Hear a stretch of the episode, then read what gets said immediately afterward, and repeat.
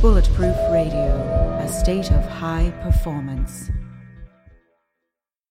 You're listening to Bulletproof Radio with Dave Asprey. What if there was a way to level up your energy, get rid of stress, and take more control of your body? Welcome to Quantum Upgrade. This is a new technology that taps into quantum energy to help you feel amazing. Quantum Upgrade has a lot of different products that help protect you from EMF and help activate your body's natural healing abilities you can expect better sleep, more resilience, less stress, and better blood flow.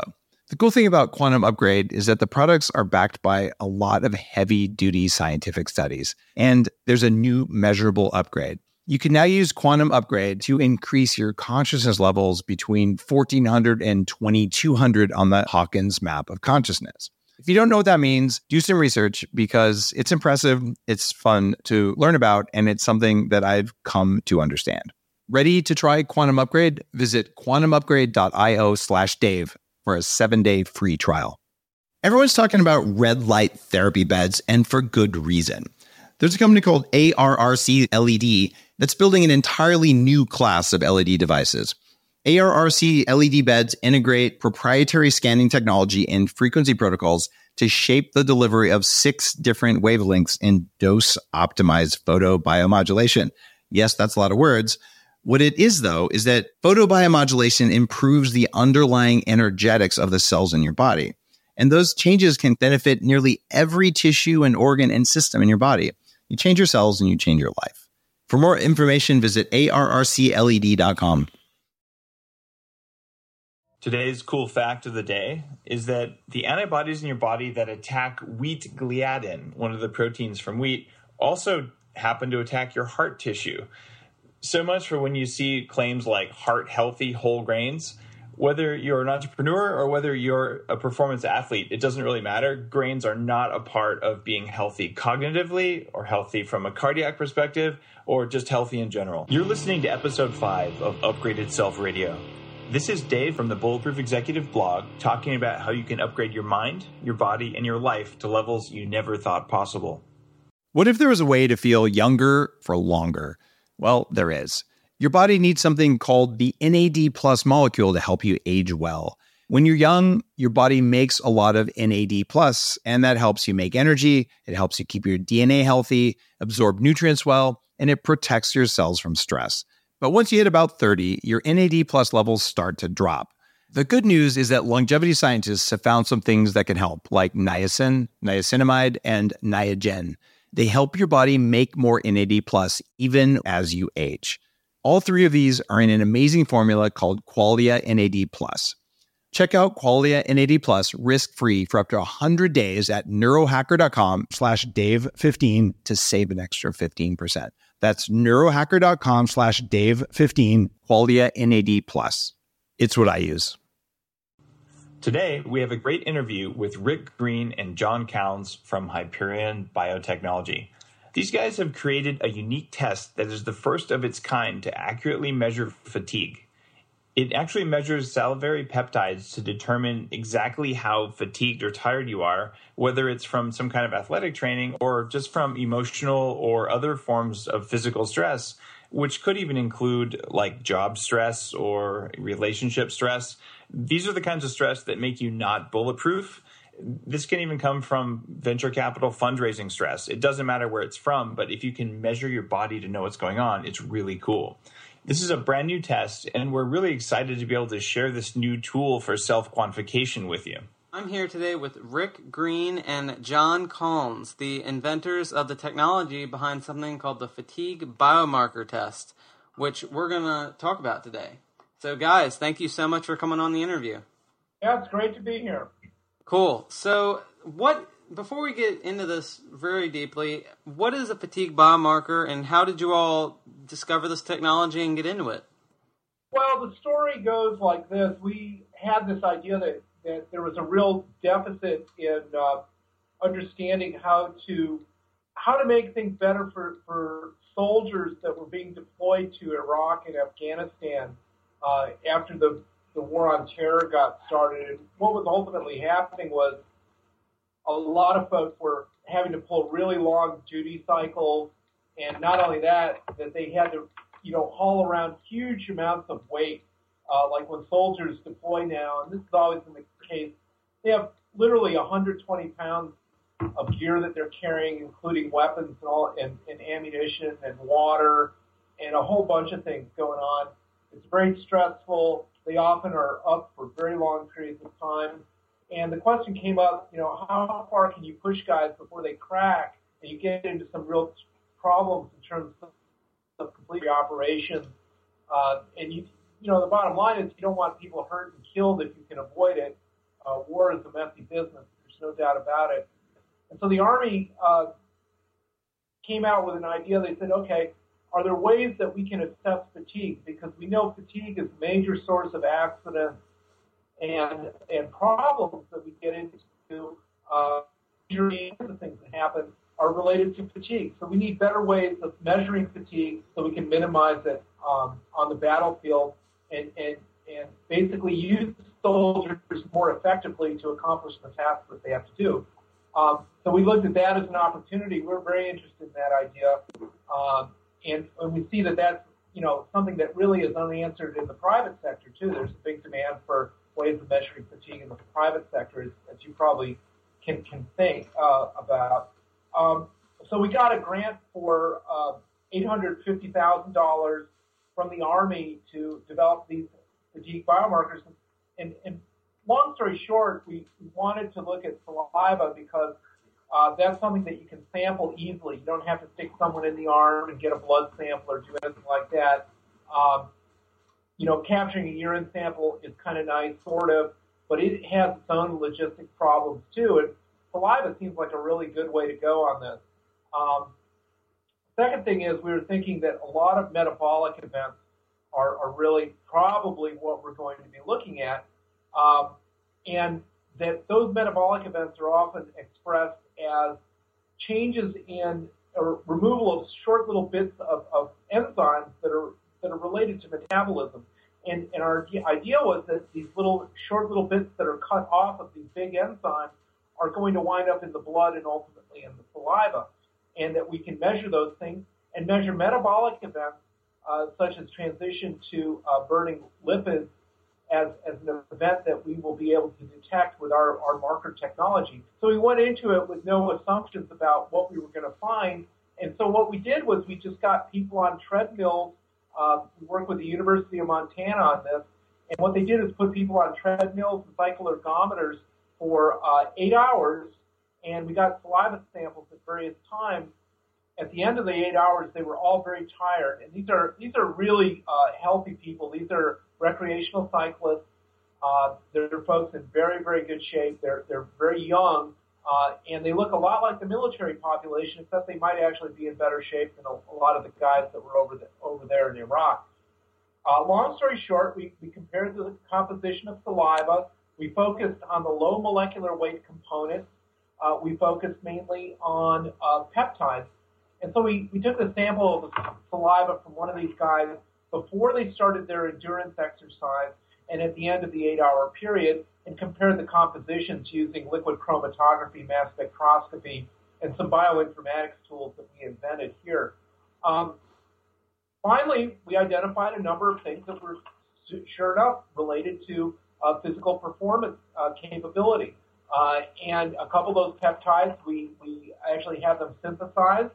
Uh, we filed patent on them now, and uh, so it's very hot stuff. And, and uh, a bottom line is when you're fatigued, uh, some of these peptides are reduced in their abundance by a thousand to ten thousand fold.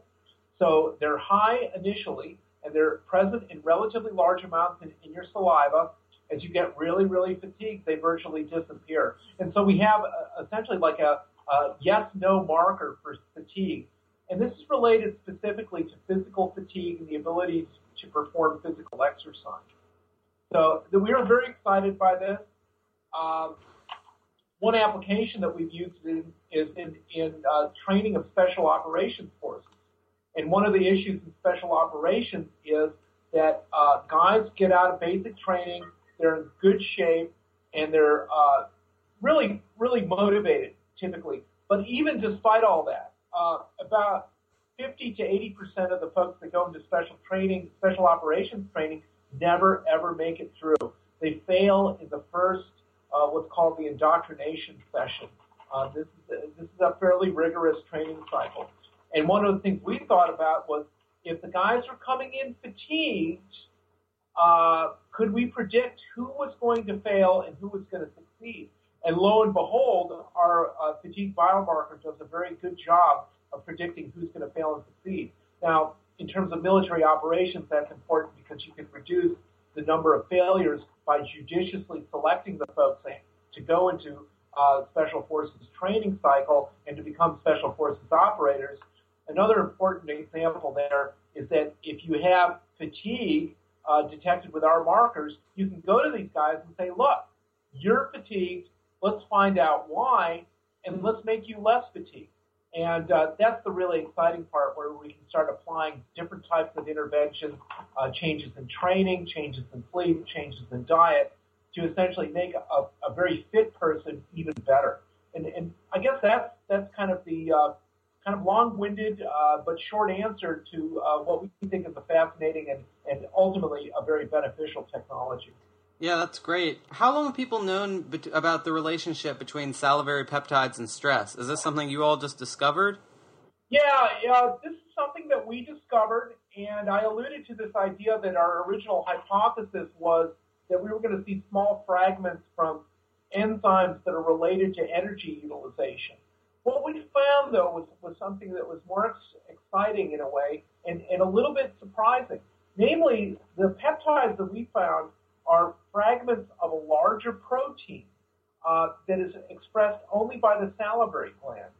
And what we found out was that the abundance of these fractions is really controlled by the physical fatigue state and other types of states, which I can't get into uh, because of patent issues that are pending right now. Um, but the salivary gland is, is, linked up both to the uh, neuroendocrine system, the immune system, and the brain itself. So we know that those those linkages exist. And lo and behold, as you get more fatigued, the behavior of the salivary gland as an exocrine functioning gland actually changes in a very profound and significant way that we can measure by looking at the composition of saliva. So, could this test possibly predict uh, mental fatigue and maybe immune system depression and those kinds of things as well? Well, I think I think you tap on a very uh, uh, hot area, and I, I, I just have to uh, say that I have to be very careful. I, I really can't comment on that because let me. I'll, I'll just say this: we, we have a, a number of, of, different research programs that are in the works right now. We have a, a, number of different collaborators in the federal government, and I think there's a real opportunity uh, to understand how the composition of saliva is linked to all types of different physical phenomenon. And I don't, I'm being cagey deliberately because, again, I, I don't want to make public disclosure of, of things that, that uh, could jeopardize patentability of some of our, our technology that's coming online. Fair enough. Sounds good. So, how do you go about measuring these peptides? How would how is the test performed? Does somebody spit in a little tube and mail it to you, or how's it done? That's exactly right. Uh, is, is what you do is we would send you a 15 mil centrifuge tube, uh, which is 15 milliliters of saliva is, is about, uh, gosh, I don't know, two tablespoons of saliva. Take you about three to five, uh, maybe six minutes to accumulate that much. Uh, you spit in the tube, seal it up, put it back in the mailer, and send it to us. Uh, one of the things that we know about our physical fatigue peptides is that they're relatively stable. And so sending by regular U.S. mail is just fine.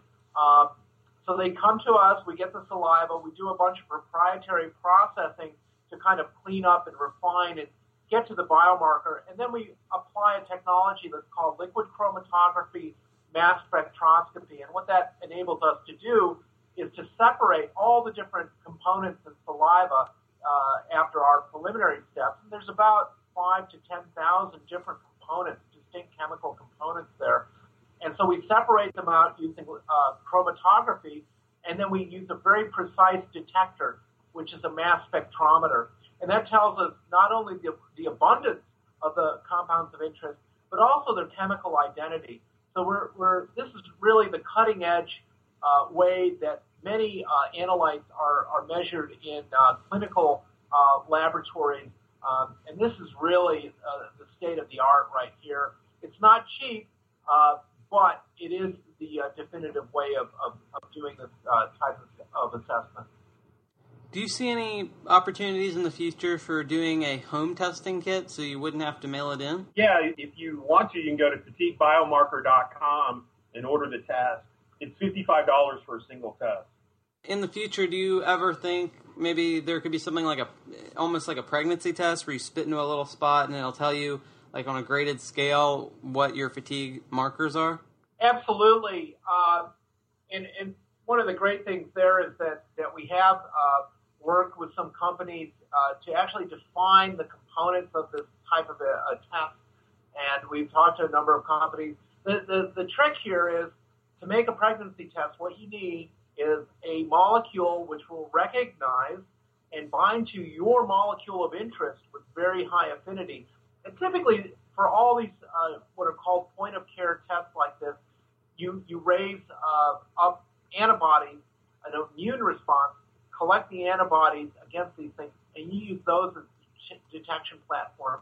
That does two things for you. One, it can shorten the time to get a test completed from uh, literally days or, or a week, which is what we're looking at right now, uh, to, to perhaps as, as short as an hour or even half an hour.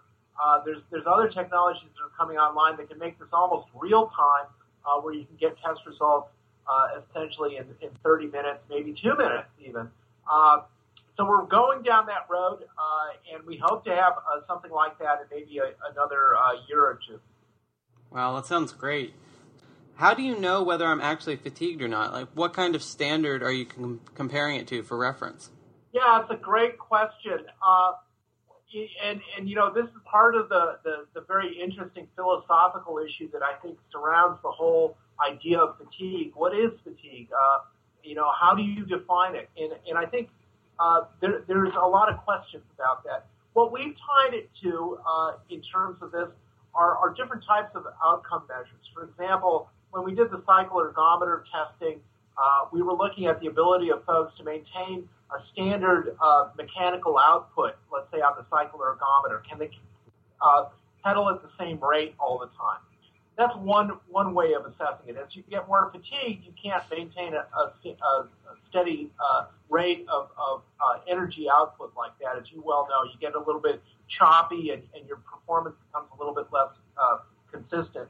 Another thing that we did was to uh, uh, ask about their, their uh, what's called a POM score, and this is a, an assessment of how one perceives uh, their exertional output and how difficult the task is. There's a, there's a really uh, extensive literature on use of these types of measures, and they're essentially a, a visual analog that says, you know, from on a scale of one to twenty, was this really hard? Is this the hardest thing you ever did? uh, or maybe it's not such a hard thing at all. And so we were tracking uh, folks using this uh, measurement scale over time and linking that to the biomarker. So essentially, uh, as folks got more tired, uh, there was a correlation between the fatigue that they expressed and the levels of the biomarker. Now, the question obviously becomes, well, why don't you just ask people how fatigued they are? And the, where you get into problems there is that that perception of fatigue is altogether something different than the actual fatigue status and the, the actual capability of the individual. And as you well know, there's a lot of factors that can play into how one uh, does, let's say, in a, in a race or in any kind of athletic competition. And that there's uh, uh, a lot of factors that go into that, and, and physical fatigue is only one of them. You know, so we really we, we hope that this would be a positive feedback where folks would get this information back and say, well, look, I'm not as fatigued as I thought I was, or I'm really fatigued according to the biomarker test. But guess what? I'm not doing as bad as I I, I, I could be. You know, so there's a lot of ways of spinning this. And ultimately, what you use the information for is to make yourself a better, more capable athlete and a better person. I think ultimately that's where we're going. Uh, finally, the really complex outcome was the success in the in the special forces guys, predicting who will succeed and who will fail. And I'll tell you, special forces training is very complex. It's not just a, a, a an athletic challenge. There's a lot of mental challenges there too. And in fact, the mental challenges are probably more significant. So when we found out our biomarker could predict success or failure, we were very excited because this really says, uh, validates the whole claim that we're, we're predicting something which is very useful in life generally, uh, not just in terms of physical performance. So of course the physical performance is, is really where this thing is linked. So I, again, a complicated issue and fatigue. I think we don't even have a good language of talking about it yet, but I think our technology will certainly enable that discussion to go forward. So, when you were testing the people who are going into special forces training, what kind of accuracy did this test have? What percentage of the special forces people who were high on the fatigue biomarker or had who had high levels of fatigue ended up failing? Well, it's a, it's a distribution. It's a statistical distribution. I can tell you this: if your marker comes in uh, suggesting fatigue, let's say at a level of 0.1, uh, which is which is very fatigued, your chances of, of failing are about 90%. If you come in at a level of one or above, uh, and this is suggesting that you're not very fatigued at all, your chances of succeeding are about 80 to 90%. Now, folks that fall in the middle of that range, which is maybe about uh, 30 to 50 percent of the folks there, uh, you know, their their their likelihood is a little bit mixed. You can't make such such profound conclusions about it. Though again, there's trends there. Uh, in other words, if you're if you're on the low end of the high part of the scale, you're more likely to succeed than if you're at the lower end. But there are some absolute uh, cutoffs here that really I think would be useful in determining definitively, wow, you're really fatigued, or hey, you're doing pretty good and you're about as good off as you're ever going to be in terms of your uh, physical capability. Yeah, that's amazing. So, what, uh, when, what, what is the scale for how fatigued somebody is? You said 0.1 to 1. Have you ever had somebody who's like more than 1? Or, so what is the uh, scale graded on? Well, we, we have uh, the way we look at the scale, and this is the kind of feedback that we would get back to somebody who actually takes the test, is if your level is above one, uh, you're essentially in a in a in pretty good shape, and uh, uh, you know you're probably doing the right things. Uh, there's probably there's probably some room for improvement, and this is something we just honestly we need more data. I, I'm a scientist, and I'm always a little cautious to make too many conclusions I think the higher you are, and we did measure some people as high as 100. Uh, I'm not sure exactly what that means, but if you're above one, uh, you're in pretty good shape. Um, now, if, if you're between the range of one and say 0.1, uh, you're somebody that could be improved. In other words, you're showing evidence of fatigue, uh, and there's probably interventions or changes that you can do in your life uh, that would probably improve your fatigue score and probably improve your physical capability. Now, if you're below 0.1, that suggests that you're really fatigued, that you have some real issues uh, that need to be addressed for you to come up anywhere near to where you should be. Uh, and that really, that person, that's the person that we want to reach out to and say, look, uh, find out what, where your life is. Find out what your training's about. Find out about your personal life. Think about it introspectively.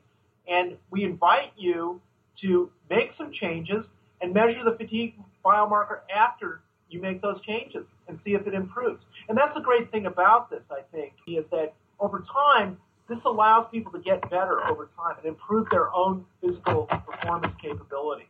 That's what's really exciting here. Yeah, it is.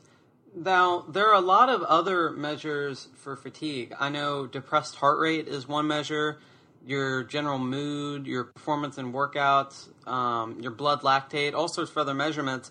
What makes this better or worse than those? What kind of advantages does this fatigue biomarker test have over the standard measures of fatigue?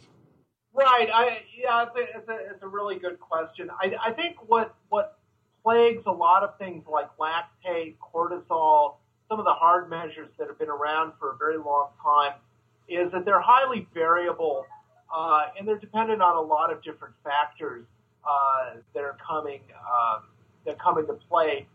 ultimately, we, you know, we when we did some of our, our testing here, we did measure things like salivary cortisol, uh, and we did measure things like lactate. And when we stood them up against our marker, the thing that really comes out is that the variability for our marker is much, much smaller than it is for some of these other measures. And what that means is, is that, you know, we're seeing things decline, for example, by 1,000 to 10,000 fold. When you see changes occurring in cortisol, you know, you're, you're lucky if you're seeing something that's maybe between two-fold, three-fold, four-fold. Uh, lactate spikes, again, yeah, you can see a, a pretty significant increase in lactate, but the variability, even within a single individual, is, is, is so large. And so we see with our marker that it's essentially an off-on switch. Uh, and in, within a population of people, again, we see very tighter distributions here. Uh, and that's the main advantage. The heart rate measures like what you can get out of a, a polar monitor or other types of things, yeah, they're useful, uh, but again, they're susceptible to a lot of different inputs. And the software, I would argue, uh, also is a little bit, uh, you don't know exactly what you're getting out of this. Uh, and uh, there's a lot of things that can affect uh, heart rate variability or RR interval uh, measures. Ironically, we are we are working and have patented some technology uh, to use RR intervals measured with a uh, chest strap, and uh, results are interesting. But we don't see a really great relationship there to physical performance. Not as good as what we have with our markers. Are there any factors that could affect the test? As you said, it's a salivary peptide test. So it seems like if you ate something before the test, it might throw it off. Is that true? Well, that's a, that's a great great point. And, and in fact, when we did our initial exploration studies with uh, uh, the University of Montana, one of the things that uh, the exercise physiologist that we were working with was interested about carbohydrate loading taking place four four hours into this endurance test, and he really wanted to see you know, uh, exercise physiologists, as you know, are very interested in different ways of tweaking things uh, to make people perform better. And what we found out was this intermediate meal of carbohydrate uh, had no more effect than feeding of a placebo. Uh, so the answer is, is we, we don't think food has has a great uh, effect on this. Carbohydrate loading doesn't seem to have a big effect on this. Uh, hydration is one of the things that comes to mind when you you're dehydrated, especially after after a long endurance uh, event, uh, our test actually measures two peptides, and one of them is, is something that we use to normalize for the effects of dehydration. So actually, we're not measuring just dehydration when we measure the peptide. We're actually normalizing for that dehydration event, and uh, so our test is even more accurate than it otherwise would be. Um, so I hope that kind of answers the question, but but it's a, it's a complicated issue and one we really invite people to explore. Again, not all people are, the same, and some interventions are going to be more effective than others. We think. Yeah, uh, that was perfect. So, is this meant to provide an overview of stress in someone's life, accounting for numerous factors, or is it more of something you might use after a workout and then send it in and see exactly how fatigued you really were during the workout? Well, this is this is a very interesting question. Uh, and, and yeah, when we discovered this thing again, we saw we were looking for dramatic changes in composition that were associated with the acute, short, relatively short-term uh, endurance exercise. Uh, that's what we were looking for. Uh, now, were the folks that, that were undergoing a short-term bout of exercise acutely stressed or seeing stressors in their life overall? I don't know. I, I think the answer is probably not to a great degree. However, however, this is the really cool part, I think, is that when you look at the special forces guys that were coming in, we were measuring a single saliva sample at the outset of the training regime. Now they go through through a uh, eight week, no, twelve week training regime uh, for the special forces guys that we looked at. So that single saliva sample before they started training indicated whether or not they were going to fall out during that 12 week period. Now, that would suggest to me that we're looking at more than simply the acute phase performance characteristic of an individual. I think when we observe a low level of the marker, we're looking at something which is tells greater. It's about the t- totality of the individual's performance capability, and I think that totality is is uh, uh, influenced to a great extent by emotional stressors, psychological stressors, immunologic uh, stress, and the whole uh, whole galaxy of different things that, that could predict whether or not someone's going to succeed during special forces training. So I think the answer is yes, but we need more data, and, and I think that's the, the bottom line, and we're working on that right now. As people begin to take this test, are you like accumulating a large body of data that you can draw on to look at these kinds of things?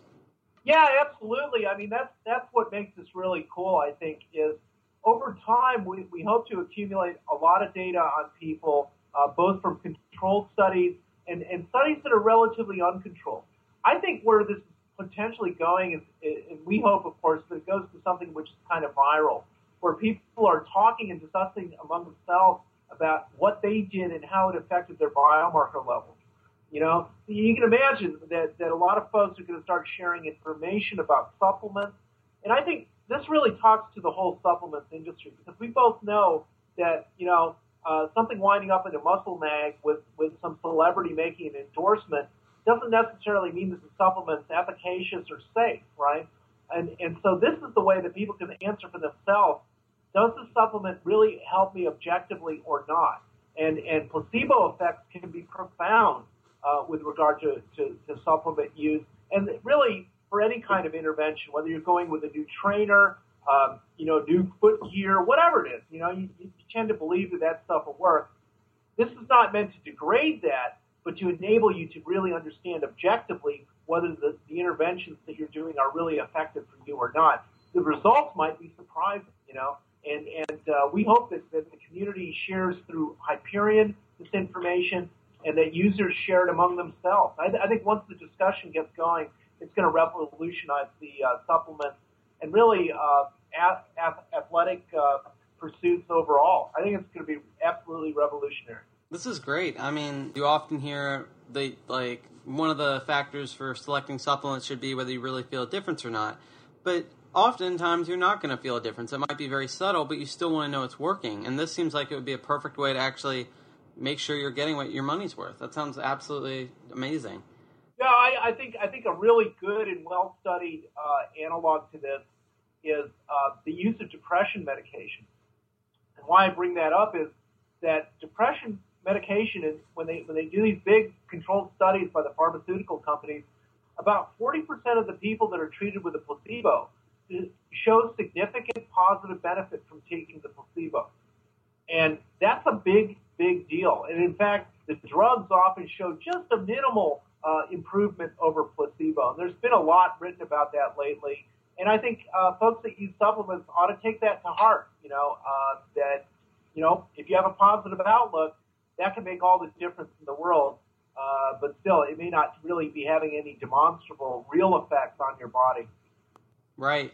Let's say there's somebody who's not an athlete, but they're just a hardworking, like mom or something like that, like a soccer mom. He's working really hard, trying to get her kids all over the place. Could she use something like this to try and see the, or try and quantify the amount of stress that's in her life? So basically, any person could actually get an objective marker for their stress. Yeah, I think I think that's that's the really exciting part, and uh, that this marker really could be of great benefit and give people some pause and, and think about what they're doing in their lives. I think there's so many people that are pushing themselves so hard and they have so many different things going on. They got the kids, they got the job, uh, they got things that they got to do at home. You know, they got activities. They're spending two hours a day on the road. I mean, it's it's absolutely endless. And I think I think this kind of thing says, hey, look, take a rest. Uh, think about what you're eating. Uh, here it is in black and white. Here's the results. Are you on the right path, or you, you know, could be could your life be better? I think this is the enabling technology that we really need for that. It's often hard for people in any job to come in and really say, like, we're being overworked. And the person can always say, well, what do you mean? Like, there's no real objective measure for overworked. And so this might be useful for somebody who's trying to explain to somebody else how far they're really pushing themselves. And they can show them with numbers. I am like this fatigued. I need to take a break. So that might be useful for that. Well, there's there's a lot of professions, and and uh, boy, you know, where the stakes are really high, and I think the stakes are really high for teachers too. You know, where, where I think you're absolutely right. You know, you would, you want a physician that was super fatigued operating on you? I don't. I think the answer is no. You know, and and so yeah, there's a lot of applications out there, and there's a lot of interest in the technology. Cool. So now I'd like to get a little bit more into the details of the test. So, when somebody orders the test, what happens? The, how do you, can you take us through the process of what it's like to go through get this test done on yourself? Right. Well, what first you know first comes the money. Uh, send us. Uh, we have a, a credit card enabled uh, website. Uh, so what you do is, is basically punch in your credit card information, secure website, uh, www.fatiguebiomarker.com, and then uh, what we'll do is we'll send you a sample collection kit, which is just brutally simple. It'll have uh, some some collection tubes in it with some very simple instructions. You know, don't brush your teeth, don't drink a lot of water right before taking the test, uh, and then spit in the tube until you get uh, the required amount. Seal it up, uh, put it back in the mailer, uh, and drop it in a in a mailbox. It's really that simple. Um, and then what we do is again we we do some uh, fancy chemical preparation of the saliva. Uh, we really clean it up and separate it, and then we stick it in our LCMS machine, liquid chromatography mass spec machine, and we get a readout. Uh, now that readout will give you the concentration of, of your fatigue biomarker, and we will express that and let you know uh, in terms of our population knowledge where you fall. You're either again one and above, which is good, uh, 1 to 0.1, which is, well, you know, you got probably some issues that are addressable, or less than 0.1, which means that you're really fatigued and you really got to take a careful look at what your life is all about. Um, and then, you know, I think from there, we, we have some suggestions. We, we suggest on the website uh, that you could actually run your own what's called a crossover study, uh, where, for example, if you're doing a uh, 10 mile run, you take a sample before the 10 mile run after the 10 mile run, and then you do it, let's say, a few days later, but you're doing your, uh, let's say you're doing some supplement that you hope will make you better and less fatigued. Well, you repeat, you take the supplement, measure your biomarker before the run, and then after the run. And what we'll do is give you a detailed assessment of how your fatigue level was affected by the supplement. And, and again, that's, that's where we see a lot of value. Uh, I forget, Rick, what the what the cost of that one is, but it's he- it's highly discounted. I think we're asking for those four tests. I think it's $110 or something like that. So so if you order a little bit more, you get a lot more value back as well. So how does somebody see their test results? Are they mailed to them in an email or a snail mail, or is it on the website? How does that work? Well, we would we would uh, email it uh, to somebody, and again, it would be a nice PDF form. Uh, you know, that, that would, I think, you know, be very descriptive, tell, tell you about the technology, tell you about the interpretation of the results. Uh, and it'd be, but a fairly succinct document and uh, something that would not be overly technical. Though, again, we invite people to really think about what, what it is that they're doing. And we like that kind of technical discussion. In fact, we would really like to talk to people uh, about their ideas of what they would like to see measured. And we're willing to work with folks uh, to design a testing regime that really makes sense uh, and, and answers the questions that they want answered. There's more than one way to skin this cat, I think. And uh, we, we really look forward to working for, with, with people on this. So, how long does it take for the test to get completed once somebody sends in their saliva sample? Well, we can we can turn around the test in, in about a week. Uh, kind of depends on the workflow. Uh, maybe as, as as little as just a few days, uh, depending. Uh, again, uh, this is a, a fancy test. Uh, no no two ways about it. Uh, it's expensive. It's time consuming. Uh, but the results are really, really, uh, we believe, revolutionary. Uh, so we're looking at about a week. So, if for whatever reason there was a mistake on the test, would the person get a new one? Oh, Um, absolutely. No, no questions asked. If somebody wanted to learn more about this technology, where can they go? Well, one good source is www, www.fatiguebiomarker.com. Uh, and also, we you know we have more information. I need to check up on what the website's about. But once you order a test, we will uh, give you some more information uh, about the test. Uh, there are some published studies out there. There's one uh, article in Military Medicine uh, that I could send to you, uh, and we'd be happy to have that distributed. Though we have to be mindful of uh, publication rights and, and that kind of good stuff. We have another couple of publications that are coming out in the peer-reviewed scientific literature as well that talk about the utilization of the test and and uh, there's more coming. Uh, it's it's really a scientific thing that we got here, and we're just it's not all smoke and mirrors or uh, know celebrity endorsements. That's what makes the product so different. Great. Well, I'd love to get those studies, and I'll definitely publish those in the show notes too, so people can look at them and see them for themselves. And thank you so much for doing the interview. That was great. Um, I hope to talk again soon, and I hope your company does well because I certainly plan on trying it out. See you, man. Thanks. You can find links to everything we talked about today in the show notes at bulletproofexec.com. If you enjoyed this, leave us a positive ranking on iTunes.